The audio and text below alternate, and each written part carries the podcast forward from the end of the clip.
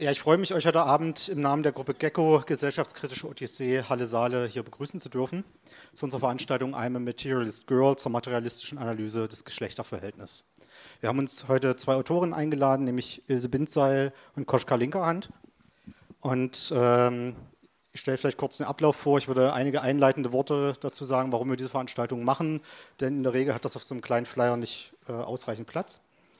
Ähm, und äh, genau, wir würden folgendermaßen verfahren. Ich würde einige einleitende Worte sagen. Danach äh, haben die beiden Autoren zwei kurze Einleitungstexte vorbereitet, um ihre Position nochmal gesammelt und äh, sozusagen argumentativ strukturiert vorzutragen. Wir würden danach mit drei Diskussionsfragen von unserer Gruppe fortfahren und das in Interviewform hier vorne nochmal äh, diskutieren. Und wir würden danach das Ganze für euch öffnen für Bemerkungen, Fragen, Kritik. Nicht zuletzt aufgrund des Aufstiegs neurechter Bewegungen und der kaum verholenen, verholenen, aber für diese Gruppen essentiellen Männerbündelei antwortet die Linke mit einer Rückbesinnung auf den Feminismus. Die Resonanz, die die heutige Veranstaltung hervorruft, zeigt das, denke ich, eindrücklich. Zudem scheint es glücklicherweise wieder ein Bedürfnis zu geben, Feminismus und Gesellschaftskritik aufeinander zu beziehen. Und der Queerfeminismus, der lange Zeit hoch im Kurs war, scheint dieses Theoriebedürfnis nur sehr mangelhaft befriedigt zu haben. Entsprechend laut geworden ist seit einiger Zeit auch die Abgrenzung gegenüber dem, was man, früh, äh, was man lange unter postmodernen Ansätzen verstand. Die gute Nachricht ist also, die Linke scheint sich wieder mit materialistischer Kritik zu beschäftigen. Zumindest liest man wieder Veranstaltungstitel, die auf den Begriff des materialistischen Feminismus rekurrieren. Doch wie es so oft ist mit guten Nachrichten, kaum hat man sie überbracht, ertappt man sich selbst bei der Lüge. Uns, der Gruppe Gecko, fiel nämlich auf, dass nicht nur bei Kneipengesprächen und im linken Szenetreff, sondern auch im öffentlich zugänglichen Texten und Veranstaltungen zunehmend unklar ist, was eine materialistische Analyse eigentlich bedeutet. Der Aufstieg der Verwendung dieses Begriffs feministischer Materialismus ist insofern nur scheinbar eine gute Nachricht. Um ein Extrembeispiel zu nennen. Zum Teil wird selbst noch Judith Butlers Dekonstruktivismus irgendwie mit dem Materialismus zu verbinden versucht. So kündigt etwa die Rosa-Luxemburg-Initiative, also die Bremer Rosa-Luxemburg-Stiftung, unter dem Titel Kritik des Patriarchats, was ist materialistischer Feminismus, eine Veranstaltung an, in der es hauptsächlich um Theorien Judith Butlers geht. Diese, so der Ankündigungstext, habe den Materialisten eine Reformulierung des Ansatzes materialistischer Feminismus aufgezwungen. Selbst Butler, so die Botschaft, ist, wenn man sie richtig interpretiert, noch materialistisch zu deuten. Sicher, das ist ein extremer Ausnahmefall. Doch zeigt er eindrücklich die Art und Weise, in der heute mit Begriffen hantiert wird. Der Begriff ist kein Begriff mehr, sondern ein Label.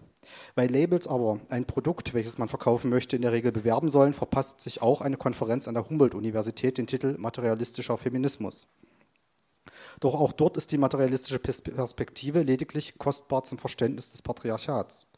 In diesem Perspektivbegriff steckt schon, dass es nur eine unter vielen ist, die irgendwie nützlich ist, aber es ist eben nicht mehr Materialismus als Haltung der Kritik. Wer Materialismus also noch im Sinne der Gesellschaftskritik von Marx, Engels in der kritischen Theorie verstand, dürfte darüber einigermaßen verwundert sein. Materialistischer Feminismus hat sich derzeit vor allem als Abgrenzungsbegriff etabliert, wenn wir jetzt auf seine reale Verwendung schauen.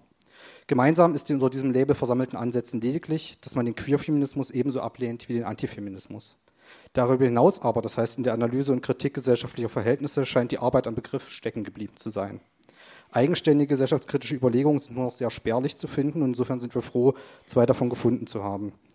Umso mehr freuen wir uns heute Abend auf dem Podium zwei Menschen begrüßen zu dürfen, bei denen sich das eben noch anders verhält. Soll heißen, die den Anspruch auf Gesellschaftskritik noch formulieren, dabei unseres Erachtens materialistische Positionen einnehmen und sich in ihrem Verständnis von Feminismus und Gesellschaftskritik dennoch beide unterscheiden. Mit Koschka Linkerhand und Ilse Bindseil hoffen wir deshalb heute Abend über Gesellschaftskritik, Feminismus und Materialismus reden, nachdenken und auch streiten zu können. Koschka Linkerhand, hier zu meiner Rechten, ist derzeit viel auf Vortragsreise und ist Herausgeberin des Buches Feministisch Streiten. Äh, auch zum Buch Beißreflexe, das wir hier letztes Jahr vorgestellt haben, hat sie einen Beitrag beigesteuert. Ilse Bindseil ähm, ist Redakteurin der Zeitschrift Ästhetik und Kommunikation und hat Anfang der 90er Jahre im Saira Verlag das Buch Elend der Weiblichkeit, Zukunft der Frauen veröffentlicht. Das ist mittlerweile auch online zugänglich. Ihr könnt einfach suchen bei Google nach Gender Open Projekt äh, und dann die Autorin Ilse Binzey suchen, da findet ihr das Buch. In diesem Sinne würde ich jetzt Koschka Linkerhand das Wort geben für ein kurzes Einleitungsreferat und vielleicht noch kurz der Hinweis, ähm, wir haben jetzt leider hier keinen Tisch mehr gefunden, äh, deshalb äh, könnt ihr nach der Veranstaltung hier vorne direkt bei uns noch die Bücher von Koschka und Ilse erwerben. Koschka, bitteschön.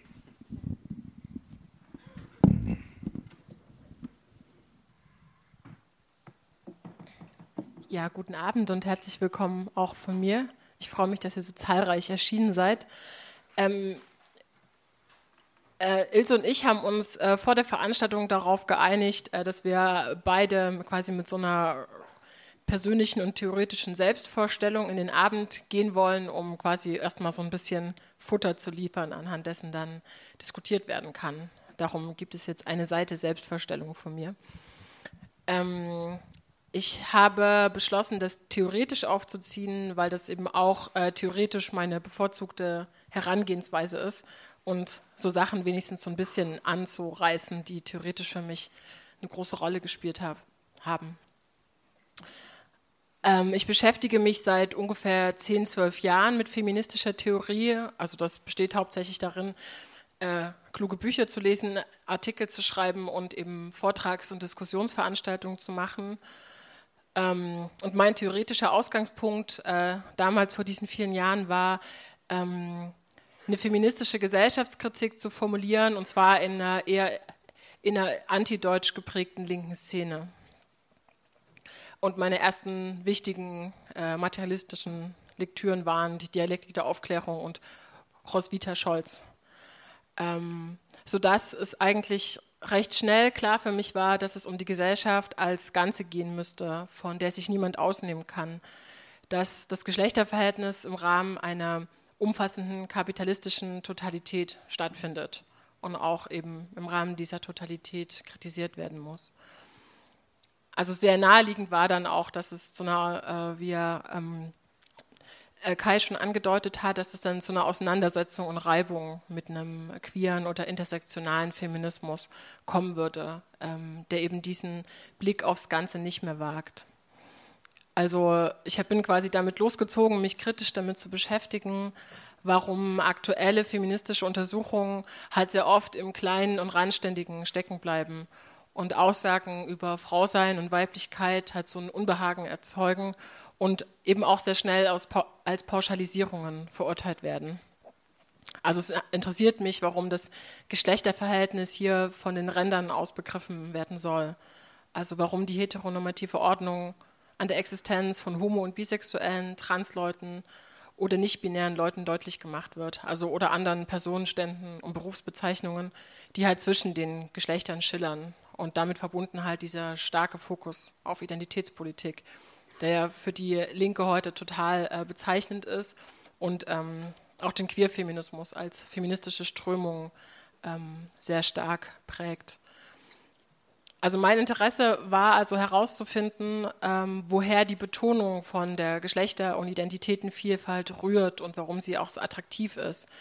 Also bis vor einigen Jahren hatten ja ähm, Queer-Feministinnen ungefähr die feministische Deutungshoheit und alle anderen feministischen Positionen waren eben sehr marginalisiert.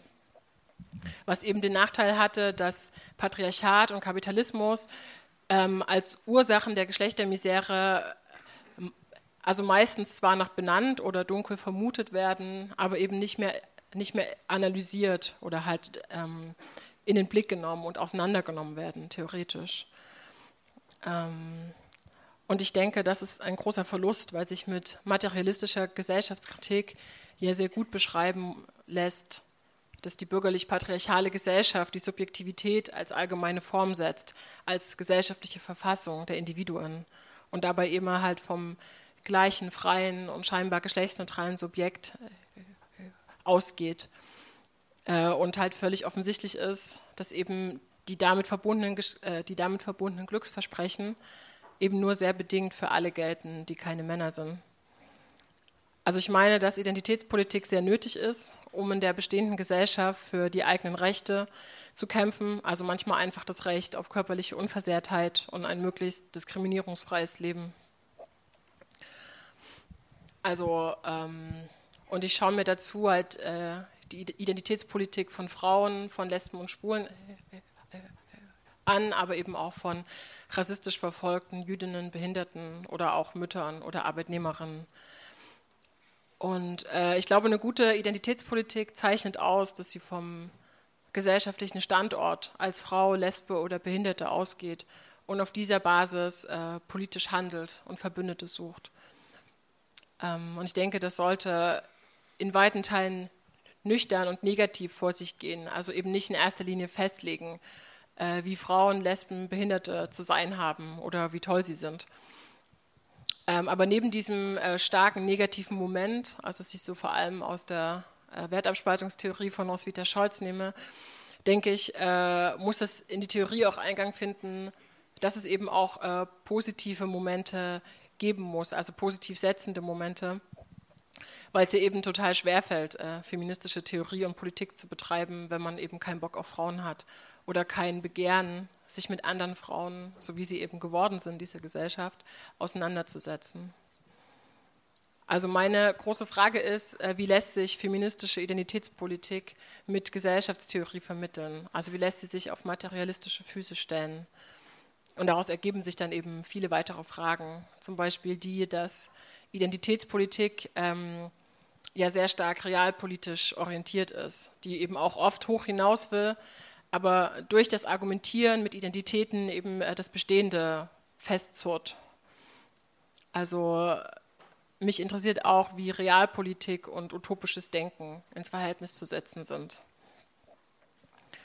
Ähm, und diese Fragestellung ist nochmal dringlicher geworden in den letzten zwei oder drei Jahren. Ähm, also vor allem eben durch den Rechtsruck in der Gesellschaft, der so eigentlich die demokratische Nachkriegsordnung in Frage stellt und auch ähm, die Fortschritte und Liberalisierungen der 68er und der zweiten Frauenbewegung rückgängig machen will. Und was ja besonders dramatisch in Ostdeutschland zu beobachten ist, dass es, dass eigentlich so ein fortschreitendes Auseinanderbrechen der, Zivil äh, der Zivilgesellschaft gibt. Ähm, und als wesentlichen Faktor auf globaler Ebene sehe ich ähm, auch noch, dass das Patriarchat eben nicht nur in der Rechten ähm, stärker wird, sondern auch durch den Siegeszug des politischen Islam, der offensiv frauenfeindlich ist. Und trotzdem scheitern eben viele Linke und viele Feministinnen darin, ihn angemessen zu kritisieren. Also mir stellt sich da eben die Frage nach äh, feministischer Handlungsfähigkeit und Bündnisfähigkeit. Also wie praxisorientiert muss feministische Theorie sein und wie viel Ausbleiben im Abstrakten und Ambivalenten und Unpraktischen muss sie aber auch aushalten. Also mein Debattenbeitrag soll das, ähm, eine materialistisch-feministische Theorie sein, die vor allem Subjekttheorie ist. Also ich gehe halt davon aus, dass das Individuum, dem ja immer schon ein Geschlecht zugeteilt wurde, in einem bestimmten Verhältnis zur kapitalistisch-patriarchalen Totalität steht also Kapitalismus und Patriarchat in ihrer historischen Verwobenheit miteinander, prägen uns Strukturen auf, also eine weibliche oder eine männliche Subjektivität, wobei eben die weibliche die benachteiligte ist.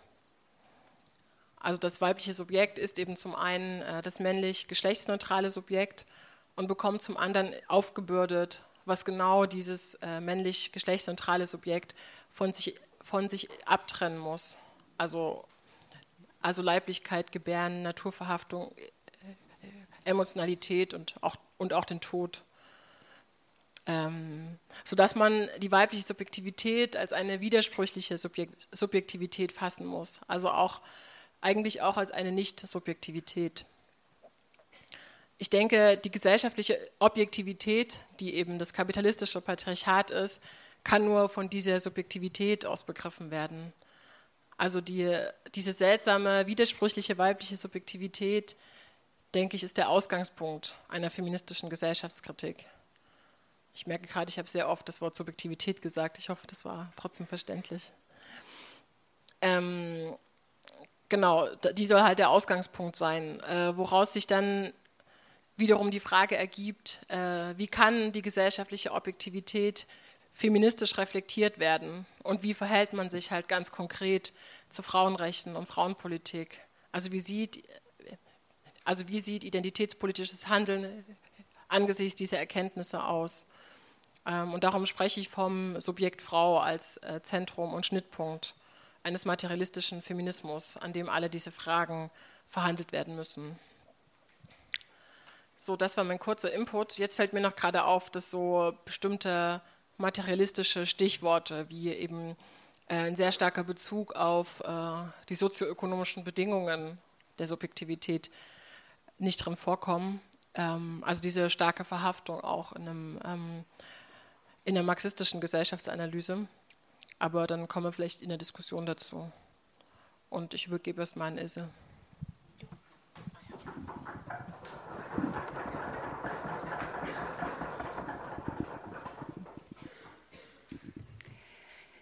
Da wird von euch heute viel verlangt, weil wir sind nicht nur sehr verschieden, sondern wir sind auch ungeheuer verschieden alt.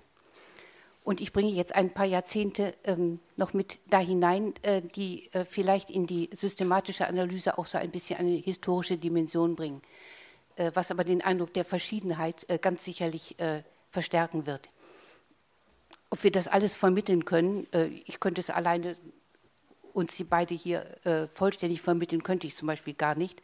Ob sich das so im Zuhören äh, vermitteln lässt, das weiß ich auch nicht. Aber vielleicht gibt es ein paar Punkte, äh, an denen man sagt, ach, da kann ich für mich weiterdenken. Das wäre ja schon einfach ganz toll.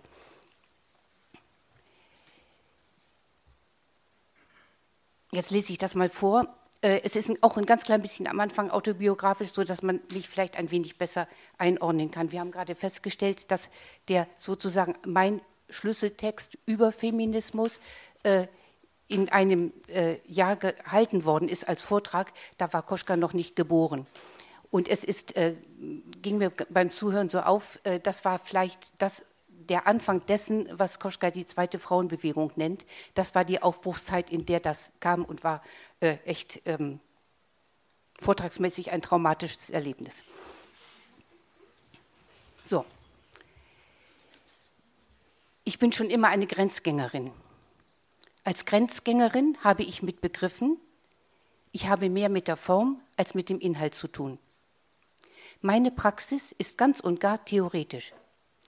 Ich frage nach der Bedingung der Möglichkeit von Begriffen. Nicht nur, was repräsentieren sie und was leisten sie, sondern auch, sind sie echt? Gibt es das, was sie behaupten, in der Form, die sie behaupten? Wenn ich Materialismus für mich in Anspruch nehme, dann in meiner ganz eigenen Weise, dass ich mir sage, Begriffe haben ihre eigene Materie. Sie sind weder willkürlich gesetzt noch autonom und sie drücken auch nicht einfach aus, was ich will, dass sie ausdrücken sollen. Womöglich leider etwas ganz anderes. Sie haben einen historischen und systematischen Bezug. Sie ersetzen Begriffe oder treten ihre Nachfolge an. Sie finden sich neben anderen Begriffen, deren Nachbarschaft geklärt werden muss, soll man wissen, was die eigenen Begriffe bedeuten. Sie stehen in einer Vielfalt von vertikalen und horizontalen Bezügen, die sie determinieren und zu denen sie sich verhalten müssen. Praxis, die genuin mit dem Tun, nicht mit der Reflexion verknüpft ist, ist für mich etwas anderes. Und sie ist für mich alles andere als eine Selbstverständlichkeit weniger Ausgangspunkt als Desiderat. Kein Wunder, komme ich doch von der Theorie her. Voller Bewunderung blicke ich auf Untersuchungen über Schnittstellen der gesellschaftlichen Entwicklung, die in ihrer historisch-kritischen Akribie das Hegelsche Werden der Begriffe abbilden und die Theorie buchstäblich ersetzen. Da ich aber keine Historikerin, sondern eher logisch akribisch auf die abstrakte Bedingung der Möglichkeit fixiert bin, empfinde ich es als meine Aufgabe, die Theorie durch eine konsequente Selbstkritik so weit einzugrenzen, dass die Praxis als ein eigenes Gebiet deutlich wird. Mein Zugang zur Praxis ist denn auch nicht dogmatisch, er vollzieht sich über die Erfahrung, ihr nähere ich mich nicht theoretisch, sondern erzählend, so wie Maggie Nelson in Die Argonauten von ihrer Mutter erzählt, die sagt, ich will den Wetterbericht mit einer männlichen Stimme hören, dann kann ich ihm eher glauben. Die Erfahrung ist für mich ein eigenes Feld und sie stellt eigene Aufgaben. Die Praxis aus der Theorie ableiten ist das, was ich am wenigsten will. Umgekehrt, die Theorie zu einer Quasi-Praxis machen zu lassen, dagegen wehre ich mich. Feminismus, ein eminenter Subjektbegriff, hat den Marxismus abgelöst. Das gehört zu seiner Identität, seinem Gewordensein dazu. Der Bezug zum Marxismus, auch einem so großen Wort wie Materialismus, ist nicht einfach eine ausstehende Frage, sondern er ist durch die historische Abfolge in gewisser Weise geklärt. Mit dem Feminismus ebenso wie mit anderen Bewegungen, die den Marxismus vermeintlich konkretisiert und korrigiert, tatsächlich aber ersetzt haben, ist das Nein als erkenntnistheoretisches und in Anführungszeichen weltanschauliches Prinzip durch ein Ja abgelöst worden. Vermittlung ist durch Unmittelbarkeit, Begreifen durch Empfinden, die Beharrlichkeit der Negation durch stürmische Erfahrung. Denken ist positiv geworden. Daran hat es seit dieser Wende zu knabbern. Und daran liegt es, dass es mitsamt seinen Fortschritten fortlaufend Leerstellen produziert. Offene Fragen, die es in Frage stellen. Da Feminismus im Bereich des Überbaus heute in nicht geringem Maß für Gesellschaftskritik steht, verdient er in besonderer Weise kritisiert zu werden. Gesellschaftskritik ist nicht zuletzt Feminismuskritik.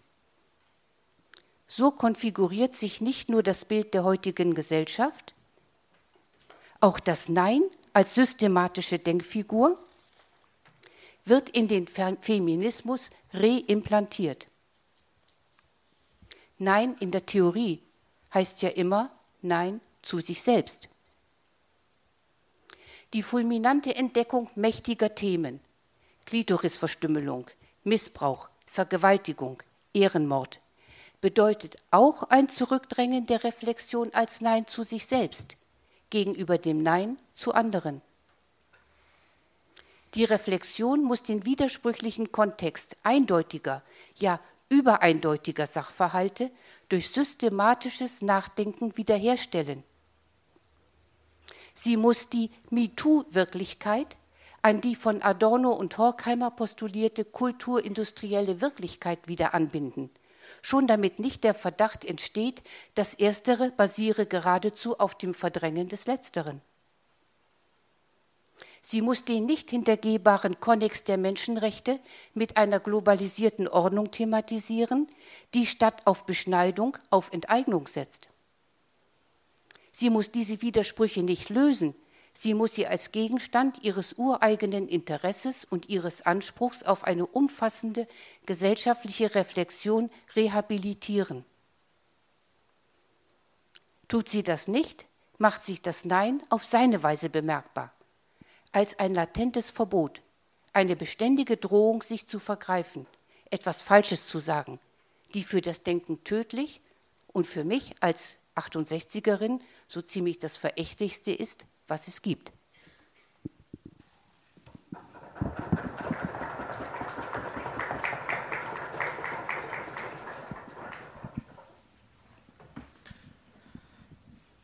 Gut, ähm, wir haben jetzt sozusagen die Positionsbestimmung der beiden Autoren, die ähm, wir auch so vermutet hatten, weil man sie sozusagen an zwei Texten äh, relativ gut ablesen kann. Nämlich ist es einmal dein äh, Text, den du gerade erwähnt hast, aus, äh, ich vermute der aus Elender Weiblichkeit ähm, zur gesellschaftlichen Produktion des Geschlechterverhältnisses und ähm, Koschka Linkerhans äh, Text in Feministisch Streiten. Das ist, glaube ich, der ganz am Anfang. Ähm, genau. Das sind auch die, die uns dazu geführt haben, euch beide hier auf das Podium einzuladen. Ähm, trotz dessen, dass äh, du jetzt so eine Negativität im äh, Denken sozusagen beanspruchst, an dich die Frage und danach auch an Koschka, ähm, wie kann denn jetzt eine materialistische Analyse des Geschlechterverhältnisses ähm, noch aussehen oder wie lässt sich das mit einer Position, diese Frage überhaupt mit einer Position vermitteln?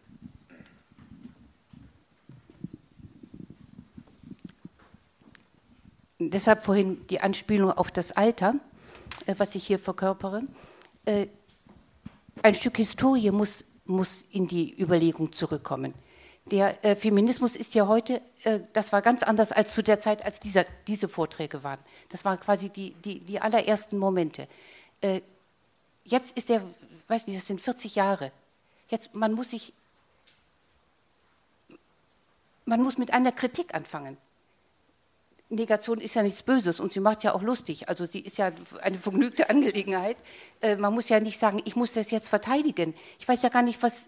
Ich muss auch nicht sagen, es muss was rauskommen oder es muss was kaputt gehen, sondern ich, ich, habe bloß, ich plädiere bloß dafür, dass ich mal sage, hier ist doch eine, ein Sprung zwischen Materialismus und Feminismus. Und es steht nirgendwo geschrieben, dass diese wie das Verhältnis dieser beiden Begriffe ist.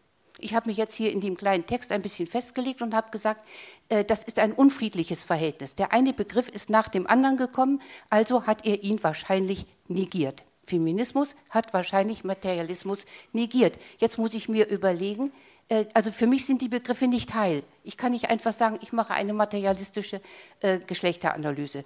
Äh, dann kann ich natürlich machen, dann, dann, dann äh, kümmere ich mich um die sozioökonomischen Probleme äh, und dann würde nie einer sagen, du, das ist nicht materialistisch. Aber ich glaube, der Anspruch hier ist eher ein bisschen umfassender. Äh, und wenn du jetzt Materialismus kombinierst mit nicht bloß sozioökonomisch in einem engeren Sinne, dann denke ich, das ist eine, jetzt an, an, an, an die Begriffsanalytik ist es eine ungeheuerliche Aufgabe. Äh, da kann man also wirklich Tage und Nächte drüber brüten, welche Koordinaten hat der Begriff Materialismus und welche Koordinaten hat der Begriff Feminismus. Und dann jetzt, jetzt, jetzt stell die Bezüge her. Und da sage ich mir, mir kommt die historische, die Historie kommt mir da ein wenig zu Hilfe. Ich sage erst einmal, hat es, ist der Feminismus eine Wegbewegung vom Materialismus. Jetzt kann man natürlich heute sagen, äh, da ja aller, der Verstand der letzten 40 Jahre ist zu einem nicht geringen Teil in den Feminismus gewandert. Das war ja früher ganz anders, nicht wahr? Das ist ja je nachdem, welches Thema mächtig ist. Äh, ich kann ja jetzt gucken, was, was da ist, aber ich, ich kann nicht einfach ähm, einen Begriff beerben, den ich in Wirklichkeit ersetzt habe das, das bringt mich als von der Logik her, bringt mich das um den Verstand. Wie soll ich das machen? Ist das dann noch wirklich? Äh, du hast am Anfang ein wenig äh, bei der, Einführung, nicht tauchen Verdachtsmomente auf. Ist das noch, was repräsentiert der Begriff? Jeder nimmt ihn für sich in Anspruch. Äh, man könnte ja auch sagen, ich, ich, ich, nehme ihn nicht für mich in Anspruch. Muss ich ja auch nicht. Aber wenn ich mich darauf berufe, dann muss ich mal die, ähm, die Komplikationen in den Blick kriegen. Sonst sage ich, äh, würde ich jetzt sagen, als von der alten, von der kritischen Theorie herkommen äh, oder von 68 herkommt, würde ich sagen, du, ihr, ihr benutzt den Begriff, der steht euch gar nicht zu. Ihr müsst euch damit beschäftigen, wie sind die Querverbindungen. Und eine Querverbindung ist, erst kam das eine, dann kam das andere. Und da würde ich sagen, von da ist zumindest, das habe ich aber leider vor 40 Jahren schon gesagt und heute wird es nicht mehr in dem Sinne stimmen. Es hat sich was verändert. Äh, aus der Negation ist ein Ja geworden.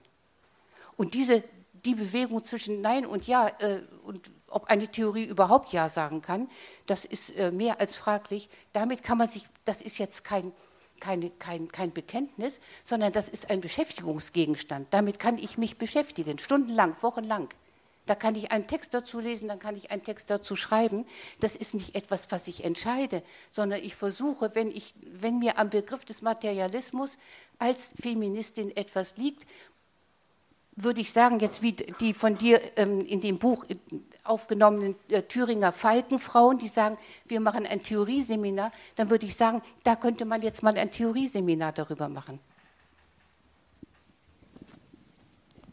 Gut, dann jetzt auch an Koschka die Frage. Ähm, du nimmst den Begriff ja schon für dich noch in Anspruch, zumindest taucht er in deinen Texten dann doch äh, auch immer wieder auf. Ähm, was würdest du sagen, sozusagen, wie kann eine materialistische Analyse des Geschlechterverhältnisses aussehen oder wozu taugt dieser Begriff noch?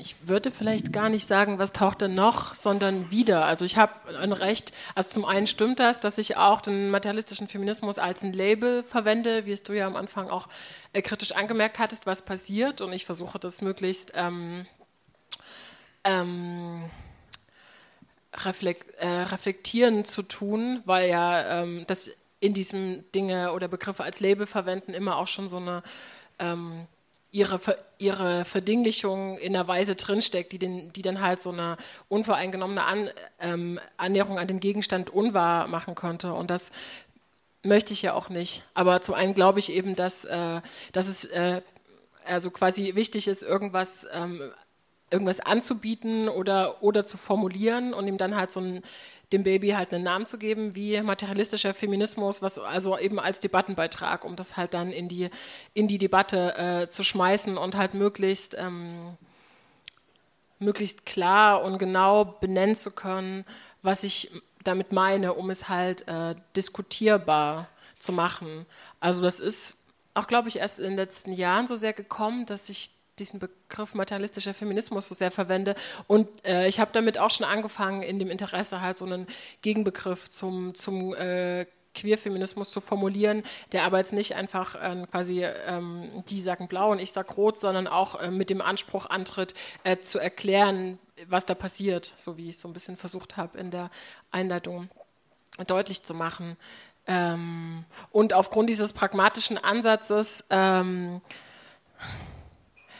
würde ich sagen, also ich habe das, dass ich das schon weniger auf ähm, weniger bedenke, was du gerade angerissen hattest mit dieser langen Geschichte oder dass halt immer versuche, also ähm, schon ähm, quasi bewegungsgeschichtlich reinzuholen, was da passiert ist oder ähm, dass ja die zweite Frauenbewegung auch so eine, also auch immer schon eine innerlinke Kritik dargestellt hat und eine, äh, eine Kritik an den marxistischen ähm, Welterklärungen, die da stattgefunden haben. Und dass ja, ich weiß es nicht, vielleicht eine ähm, ähm, die äh, Feministin der zweiten Frauenbewegung oder du vielleicht ihr damals nicht auf die Idee gekommen wärt, dass äh, euren Feminismus als materialistisch zu bezeichnen, weil du ja, wie gesagt, meintest, dass das eine quasi eigentlich eine Abgrenzung gegen das andere ist.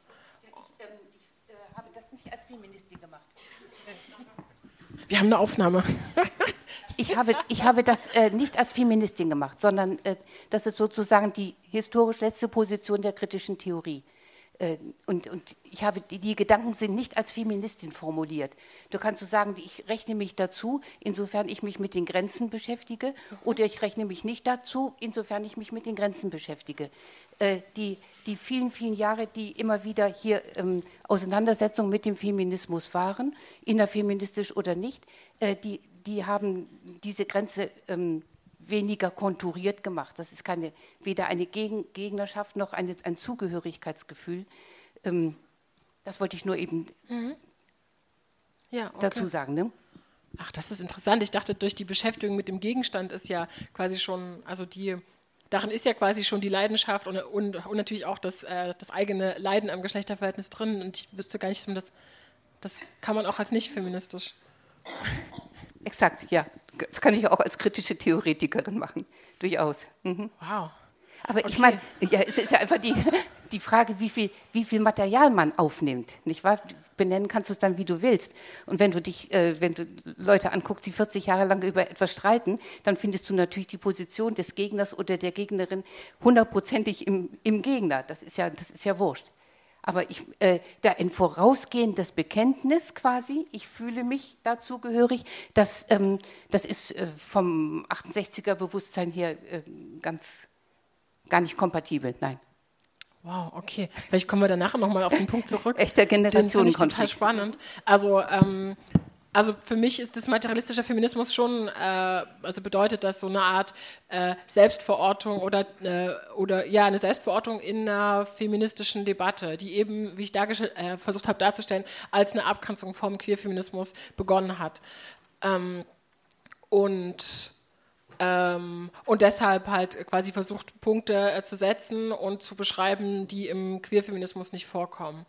Also wozu halt äh, ja, also was am was man am schnellsten beschreiben kann, oder nee, nicht am schnellsten, aber was einem am, am ehesten einfällt, schon ja die sozioökonomischen Bedingungen sind, unter denen Geschlecht äh, stattfindet. So überall auf der Welt. Also sich damit zu beschäftigen, halt eine ähm, und eine Kritik und eine Einordnung dieser Gegenstände, halt sich zu gucken, äh, sich anzugucken, wie inwiefern ist denn die Produktionsweise äh, geschlechtsspezifisch und inwiefern sind äh, die Institutionen ähm, noch immer patriarchal geprägt oder inwiefern, ist, oder inwiefern sind sie es halt nicht mehr? In, oder inwieweit ist Kapitalismus als, als sich oder die ähm, ähm, die, die Tauschlogik oder die Lohnarbeit, äh, inwieweit ist die halt ähm, patriarchal oder halt männlich und, oder wie oder ob sie es halt nicht ist.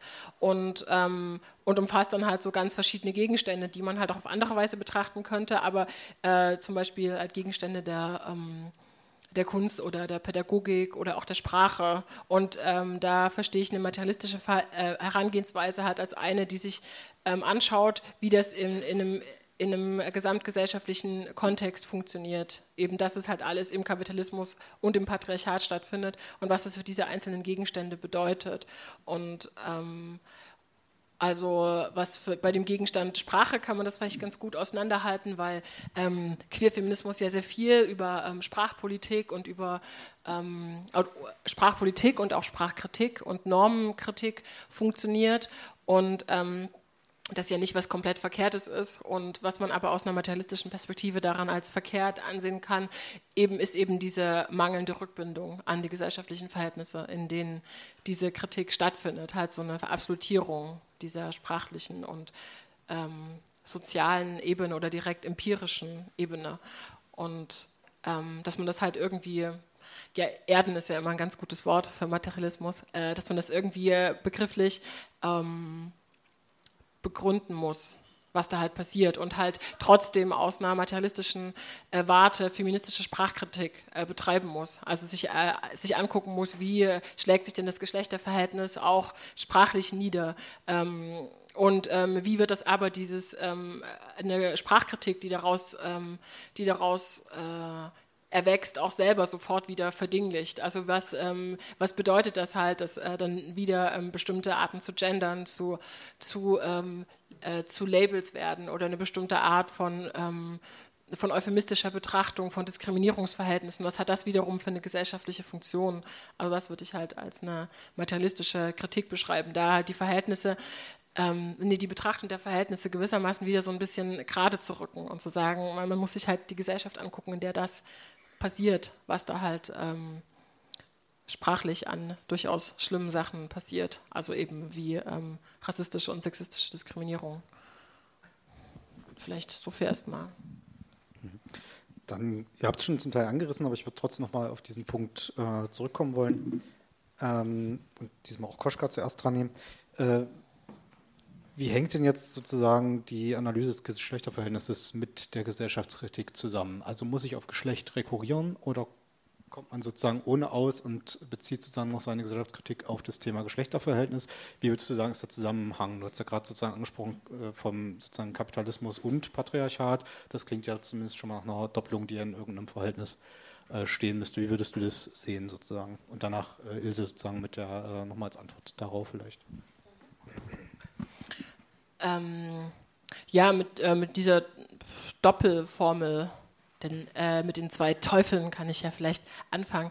Ähm, also ich denke, dass eine äh, Gesellschaftskritik immer auch eine, eine, eine, Kritik des Geschlechterverhältnisses sein muss, eben weil Kritik so eine, äh, weil, weil Geschlecht so eine ähm, ungeheuer bedeutsame Kategorie ist dafür, wie unsere Gesellschaft funktioniert. Also es ist ja auch immer in der materialistischen ähm, Diskussion ein Riesenthema gewesen, wie nun der Zusammenhang von Kapitalismus und Patriarchat aussieht. Da gibt es ja auch ganz verschiedene ähm, Entwürfe, zu, ähm, quasi Versuche, das zusammenzudenken. Ist es jetzt ein System, sind es zwei Systeme und wo und an welchen Punkten treffen sie zusammen?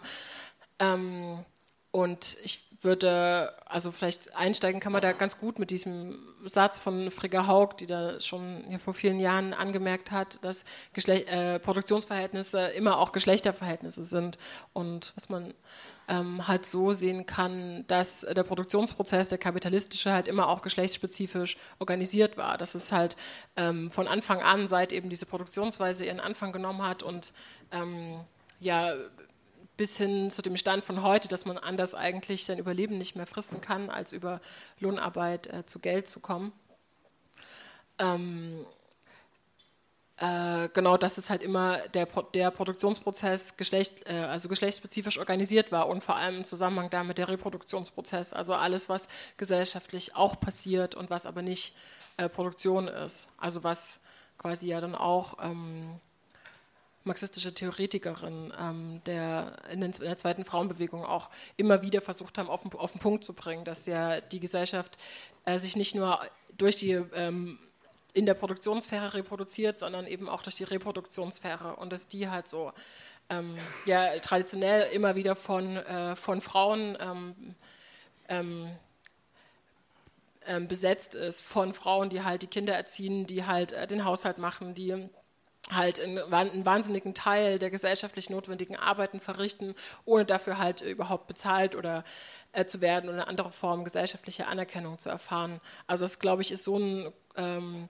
großer Teil von, ähm, von den gesellschaftlichen Verhältnissen, dass es halt, äh, ja, dass der berühmte blinde Fleck war, der wäre, das nicht äh, zu berücksichtigen oder zu versuchen, eine materialistische Kritik auf die Beine zu stellen, die eben keine Kritik des Geschlechterverhältnisses mehr enthalten würde. Also dass es funktioniert, ähm, haben ja auch äh, viele Jahrzehnte marxistischer Theoriebildung, die gar nichts mit dem Geschlechterverhältnis zu tun hat, gezeigt. Das geht einfach. Also wenn man Patriarchat nicht sehen will, dann sieht man es halt auch nicht und trotzdem hat alles einen logischen Zusammenhang. Und äh, sich damit zu beschäftigen, warum das kurioserweise so ist, das finde ich einen recht wichtigen Teil einer, äh, eines materialistischen Feminismus. Also es hängt zusammenfassend vielleicht immer gesagt ganz äh, grundsätzlich damit zusammen. Dann an Ilse die Frage, ähm, auch wenn du sozusagen den Begriff des Feminismus zurückweist äh, in diesem Sinne, weil du sagst, er ist dem Materialismus nachgängig, trotzdem schreibst du ja in deinen Texten auch über Geschlecht und versuchst sozusagen eine Gesellschaftskritik zu formulieren, die, diese, die über Geschlecht nachdenkt. Ähm, wo sozusagen, äh, wie, wie, würdest du sozusagen den Begriff des äh, Geschlechterverhältnisses dann auf deine Gesellschaftskritik beziehen? Ja, äh, es ist, denke ich mal, kein Zufall, dass ich, ähm, wenn ich über Geschlecht schreibe, häufig Literatur geschrieben habe und erzählt habe und nicht abgeleitet habe. Und das ist, glaube ich, äh, für mich unglaublich wichtig, äh, damit das nach meinem Verständnis klappt. Äh, was Koschka beschrieben hat, und das, damit sind ja auch wirklich die letzten Jahrzehnte vergangen, die wenn man eine etwas systematische Betrachtung äh, bevorzugt, dann ist die Denkfigur, ob äh, der, wie der Feminismus als System zum äh, Materialismus als System steht, eingeordnet, parallel, übergeordnet, ineinandergreifend, konzentrische Kreise, wie das geht. Das ist ein logisches, ich denke, das ist, also äh, Roswitha Scholz versucht es mit dem Begriff der Abspaltung. Äh, das ist ähm, das finde ich für mich nicht fruchtbar. Es führt in, in, in logische ähm, äh, Probleme hinein, die nur zeigen, dass irgendwie etwas verfehlt wird. Wenn ich äh, bei der Frage, wie, äh, wenn es um die Kritik der Gesellschaft geht, und ich müsste heute noch mal so etwas Grundsätzliches versuchen, wie damals bei der Fabrikation weiblicher Subjektivität, und das hieß auf einen Begriff gebracht, äh, die, der Mann steht für die Produktionssphäre, die Frau in dem Moment, wo ihr ein Subjekt zugeordnet wird und zuerkannt wird, wo sie als Subjekt behandelt wird, äh, kriegt ein Label von der Konsumtionssphäre und da ist sie dann auch noch stolz drauf. So habe ich das sehr stolz damals vorgetragen und viel, viel Ärger einge mir eingehandelt. Mm, aber es war immerhin eine gesellschaftskritische und in dem Sinne materialistische, äh, wenn vielleicht auch etwas Holzschnitt, wie sagt man, holzschnittmäßige äh, äh Aussage.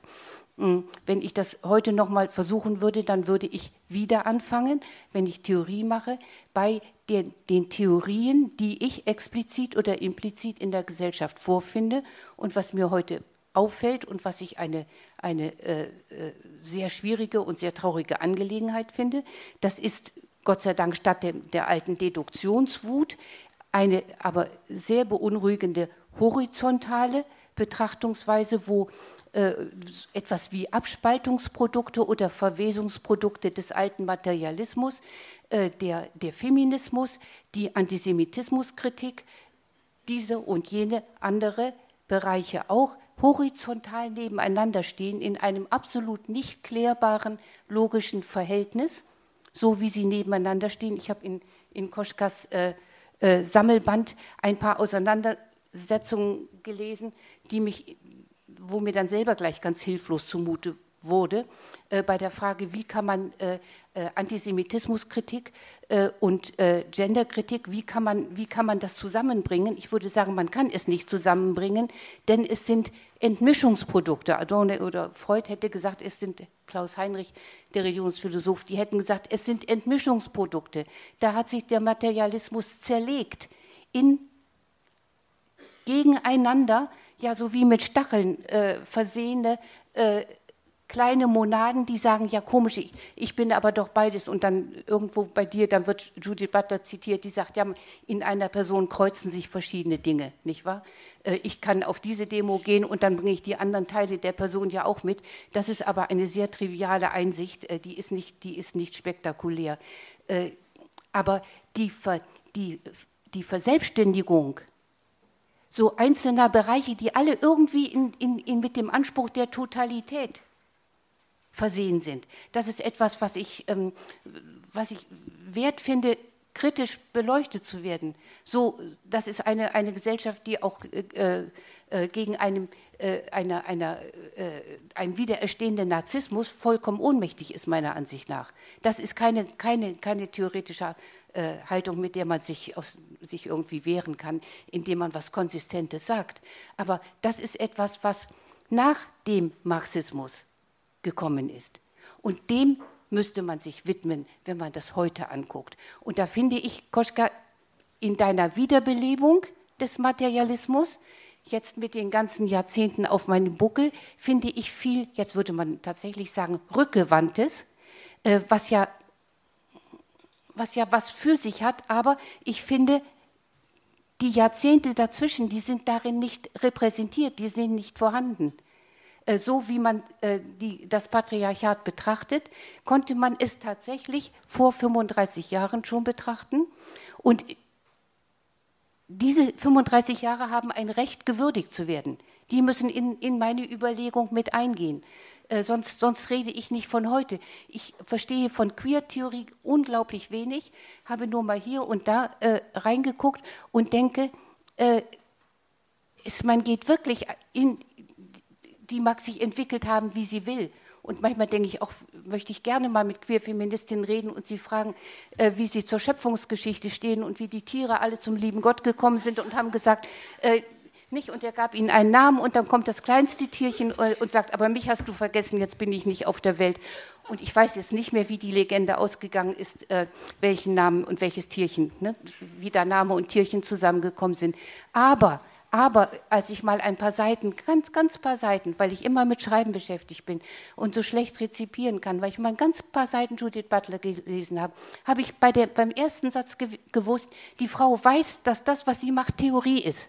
Und viele Feministinnen in den letzten 35 Jahren haben gedacht, es ist Natur, es ist wie das Gänseblümchen auf der Wiese, ihr Begriff. Es ist gewachsen, es ist eine Tatsache. Judith Butler wusste, es ist, es ist ein Begriff. Und äh, jetzt auf den, auf den Frauenbegriff zu rekurrieren, wo in vielen, in vielen äh, Jahren äh, gerade der Frauenbegriff in Frage gestellt worden ist. Den gibt es vielleicht so wenig wie noch mehr den Marxismus oder den Materialismus, dann, dann das ist eine Bewegung zurück. Da fragt man sich, wo kommt es dann? Es ist ja nicht zeitgleich, sondern äh, wenn, wenn ich mit, einer, mit dem Frauenbegriff argumentiere und ganz viele Leute haben schon gesagt, du gibt es überhaupt nicht. Was mir persönlich übrigens meinem Selbstbild nach sehr nahe kommt, sehr viel näher kommt als, als eine kompakte Vorstellung von einer Frau hm, und ich vielleicht auch deshalb was darin finde. Aber ich finde, es, es, es, es ist nicht bei 2018.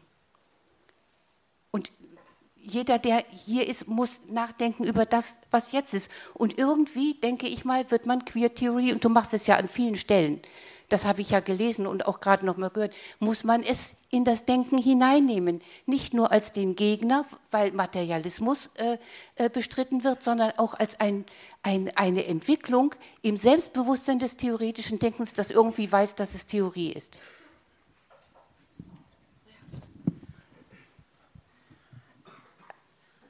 Wow. ähm, also vielleicht direkt zurück, also kann ich was nachfragen?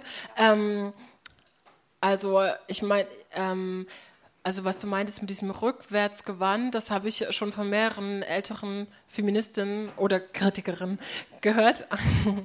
ähm, ich glaube, das liegt auch so ein bisschen daran, dass ja ähm, so seit den ähm, frühen 90ern einfach sehr wenig stattgefunden hat an materialistischer äh, Theoriebildung und das ist so ein bisschen oder an äh, an materialistisch, materialistisch-feministischer Theoriebildung und dass ich versuche, Sachen wieder reinzuholen, die halt ähm, vielleicht tatsächlich auf so einem, äh, oder die ich auffinde auf einem Stand der, der 80er oder maximal der frühen 90er und die ich, glaube ich, auch nicht die Kraft habe, alle neu, äh, neu zu denken oder auf, da auf den ähm, allesamt zu durchdringen.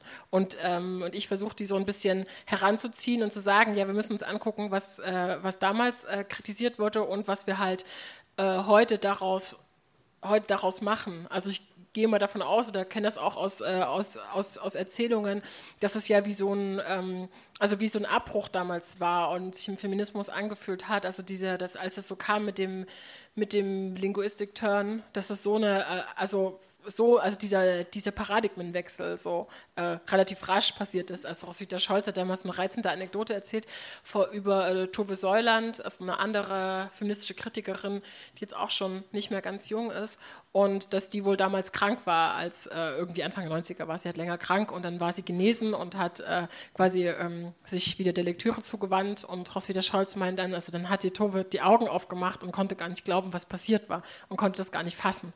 Also weil es da plötzlich so halt diesen Umschwung gab hin zu, ähm, okay, wir, wir, äh, wir, lassen das mit dem, mit, ähm, mit der Beschreibung der oder mit der Kritik der, ähm, der kapitalistischen, der patriarchalen Weltordnung und müssen jetzt einfach gucken, dass wir da, wo man halt so bleibt oder dann halt sich mit äh, bestimmten Nischengeschichten halt ähm, befasst haben. Also auch, was ja dann auch ein verständlicher Rückzug war, weil ja auch einfach in den ähm, also mit dem, Real, mit dem Zusammenbruch des Realsozialismus, ich glaube auch einfach mal, also relativ viel passiert ist und die Linke sich da halt nochmal so neu verorten musste und dann durch die, auch äh, durch, durch das, was dann aus der antideutschen Kritik kam, so, also die, also das so Zerschmeißen des revolutionären Subjekts als solches, dass es einfach nicht mehr glaubwürdig war. Dass ich glaube, diese historischen äh, Geschichten müssen halt erstmal ähm, reflektiert und aufgearbeitet werden. Und da versuche ich so einen kleinen ähm, Beitrag zu leisten, eben unter Berücksichtigung dessen, was seitdem passiert ist. Und weil ich eben glaube, man kann nicht einfach so tun, als hätte es 25 Jahre Queerfeminismus nicht gegeben, der ja eben auch seine äh, historischen, sozioökonomischen Ursachen hat. Das ist ja das, was so... Ähm, also so diese radikalfeministischen Strömungen, die man jetzt wieder so hört, so wollen. Also die dann so einfach sagen, das ist doch alles Quatsch, das ist doch so ein akademisches Geschwurbel, hatte noch nie was mit der Realität zu tun. Ähm, die Frauen sind da, sie leiden und da müssen wir jetzt aktiv werden. Und das leitet mich zum zweiten Punkt. Also ich meine, ähm, das mit dieser Selbstempfindung als Frau ist ja immer eine total äh, schwierige und ambivalente Sache, was ich ja glaube auch einfach an, an, an dieser seltsamen Subjektkonstituierung der Frau liegt. Aber so die Frau als gesellschaftliche Realität, würdest du das gar nicht so sehen, dass ja ähm, wir in einem Zweigeschlechtersystem leben, was das ja unablässig Mädchen und Frauen hervorbringt, halt relativ unabhängig davon, was die Einzelne dazu sagt. Also wenn man halt in einer äh, glücklichen Lage ist, wie wir halt äh, Bildung empfangen zu haben, äh, die Möglichkeit halt ökonomisch unabhängig zu sein, dann kann man ja bis zu einem bestimmten Grad das reflektieren oder hat eine Entscheidungsmöglichkeit. Aber die allermeisten Frauen global betrachtet haben die ja nicht, also sondern werden ja von Anfang an zu Frauen gemacht und müssen als Frauen leben. Und dann geht es ja auch ganz klar um äh, Frauen. Äh, frauenrechtliche Interventionen einfach, um zu gucken, wo äh, gehen die Mädchen äh, nicht zur Schule und aus welchen Gründen, wo ähm, äh, leiden Frauen unter einem, was weiß ich, einem Jungfräulichkeitsdogma, wo müssen sich Frauen äh, verschleiern. Also all diese Sachen, die halt ähm, Individuen zu Frauen machen, egal was sie dazu sagen, das ist ja schon ein wichtiger Punkt einer materialistischen Analyse. So zum Thema Überholtsein des ja. Äh,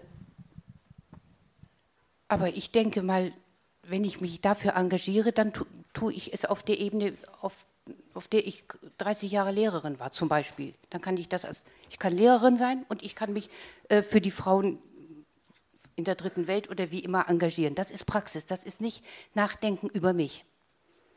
Äh, das ist ein, äh, ein, ein, ganz, ein, ein ganz anderes Ding. Wenn du fragst, wofür ich mich interessiere, ob ich, das, ob ich bei der Gesellschaftsanalyse äh, ausgehen würde vom, von der Dualität Mann-Frau, dann würde ich sagen, jeder hat nur ein Leben und die Lebenszeit ist begrenzt.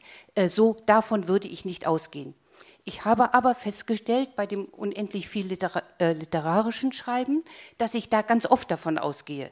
Dass das also ein, ein Teil von mir ist, den ich, ähm, der ist mir wichtig, aber der ist mir in anderen Koordinaten wichtig. Den kann ich widerspiegeln mit ander, in einer anderen Form. Wenn ich etwas, äh, etwas denken will, was ich gesellschaftlich relevant finde, äh, dann ähm, denke ich nicht in der Zweiheit äh, Mann-Frau.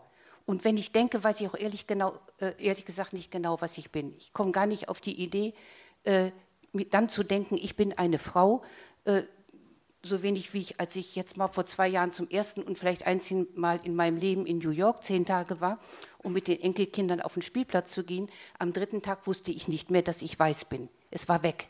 Es war einfach weggerutscht. Ich konnte es nicht festhalten. Wenn ich, über ein gesellschaftliches Problem nachdenke, äh, dann kann ich nicht, ähm, dann denke dann denk ich nicht als Frau. Dann denke ich. Und das ist äh, sicherlich auch ein Moment der Kränkung, äh, der, äh, was durch den Feminismus entstanden ist. Der totale Anspruch, wenn ich denke, dann denke ich. Und da mache ich keine Spezifikation. Ich denke als die Ilse Binzal, früher hieß es immer, du bist die Tochter vom Doktor, sag, dass du die Tochter vom Dr. Binzal bist, dann kommst du schneller dran. Mm, so diese, diese, diese Einschränkung, die macht mich ganz kirre, äh, ihr merkt es. Äh, wenn ich denke, dann denke ich im, im auch etwas absurden Sinne von äh, Ionescos Unterrichtsstunde, äh, wo das kleine, die kleine Schülerin sagt, was ich anstrebe, ist das Doktorat total. Und so habe ich mein Leben lang das Doktorat total angestrebt. Und ich äh, sehe auch nicht ein, warum ich davon runter soll, um mich da zu spezifizieren. Aber das, ein Spezifizierungsbedürfnis habe ich und dann setze ich mich hin und schreibe eine Erzählung oder, oder ein Gedicht oder ein Roman oder Berichte aus meinem Leben, wo ich sage, so ist das gekommen, so hintereinander. Aber wenn ich denke, dann äh, da ist es nicht repräsentiert. Jemand, der anders sozialisiert ist, bei dem ist es sicherlich repräsentiert. Das ist verschieden, das ist kein Dogma. Aber das ist doch gerade ein wichtiger Teil auch einer, einer feministischen Auseinandersetzung mit, äh, mit der eigenen ähm, geistigen und intellektuellen Gewordenheit, dass die ja immer, immer das Nicht-Weibliche ist. So dieses, das eigentlich, was ich selber bin und was ich als ich will, dass es so ganz schwer in Einklang zu bringen ist mit dem, was äh, mir als äh, Mädchen, als Frau zugestoßen ist. Ähm, dass es halt zwei so ganz verschiedene Sachen sind und dass es ja gerade so schwer ist, ähm, zu versuchen, äh, also sich geistig auf das Frausein zu beziehen, was ich halt für eine feministische Notwendigkeit halte. Aber äh, ja, ich, ich, gebe dir völlig recht. Ich würde bloß einmal noch wieder borstig sein und sagen, aber wenn ich denke, denke ich ja nicht als Mann. Obwohl, obwohl äh, bei äh, Maggie Nelson, die Argonauten, das war nun ein Buch, äh, was, ähm, wo, wo, was, was, mir, ja, was, was mir sehr entspricht. Äh, und vielleicht haben es etliche von euch gelesen. Äh, es ähm, die, die sagt etwas, ähm, wo ich mich ein bisschen getroffen fühlte, äh, wenn ich denke, da sagt sie, da gibt es den Verdacht, dass man vielleicht doch einen männlichen Traum realisiert. Gerade in diesem Versuch, total zu denken, ohne Abstriche zu denken. Also, dass das nicht ein neutraler, absoluter Traum ist, sondern dass es ein bisschen ein männlicher Traum ist. Und das, ich glaube, so als Person wäre ich damit ganz, sogar ganz gut äh, charakterisiert. Sei es drum, ich. Äh, ähm, dann bin ich eben mit diesem männlichen Traum befasst. Ich habe gar kein, ähm, kein, kein, kein, kein Geschlechtsgefühl beim Denken. So, wenn, der Doktor sagen würde, spüren Sie etwas, da würde ich sagen, nein, da spüre ich nichts, da denke ich. Mm. Und ich müsste es erst ganz sekundär und dann bin ich wie in einem wie in einem anderen Beruf, wie in einem anderen Lebensmodus, wenn ich jetzt sage, ich beziehe jetzt das darauf, dass ich eine Frau bin. Ich denke über die, ich, wie man früher gesagt hat, das kann man ja gar nicht mehr sagen, ich denke über die Welt nach. Aber ich tue es nicht als Frau. Gelegentlich muss ich von mir was einbringen, dann schreibe ich was, dann erzähle ich. Ist komisch, ne?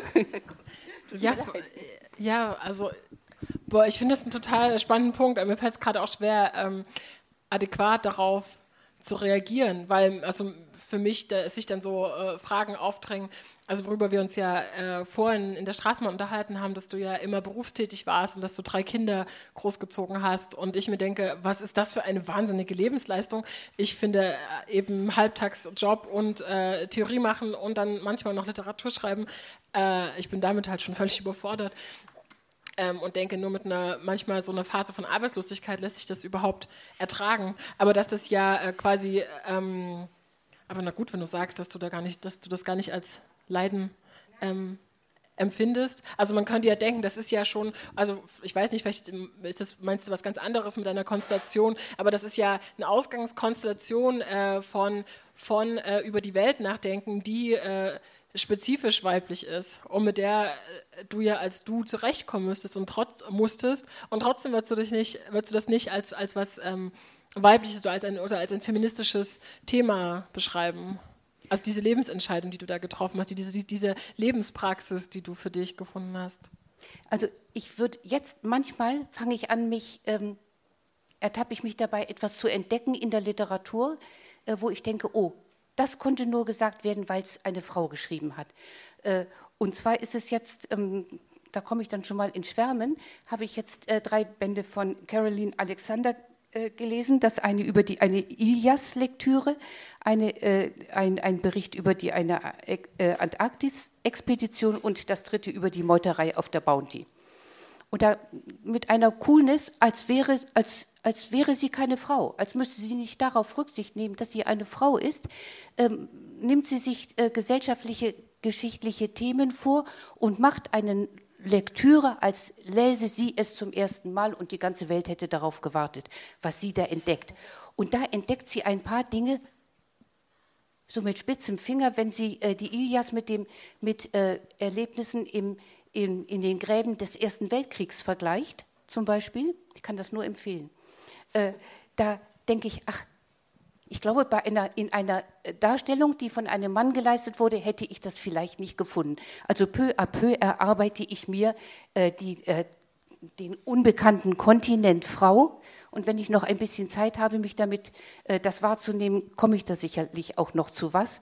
Praktisch habe ich das ja auch versucht, ganz ganz unlegitimiert und ungerechtfertigt habe ich zu einer Zeit, wo wirklich äh, es auch fast niemanden interessiert hat, sechs Bände Frauen herausgegeben. Äh, die sind alle höchst unfeministisch. Äh, ich habe mich nur dafür interessiert, äh, dass Frauen etwas zu sagen haben, worüber sie gerne wollen. Und da bei dem Band, da hat nämlich jemand, ach ja, eine alte Freiburger Freundin, die auf den, den Ästhetik- und Kommunikationsband, äh, Hashtag Frauen sind doof, äh, geguckt hat äh, da, und sich das angeguckt hat, hat gesagt, Ilse, das ist doch wie früher mit diesen Frauenbänden. Du lässt Frauen reden, worüber sie reden können oder wo sie was zu sagen haben, auch weil ich ein bisschen neugierig bin, was sie, was sie denn zu sagen haben und äh, es möchte sich mir erschließen, dass die Tatsache, dass sie Frauen sind mit dem, wofür sie sich interessieren, dass mir das eine Info bringt über das, was eine Frau ist. Hm.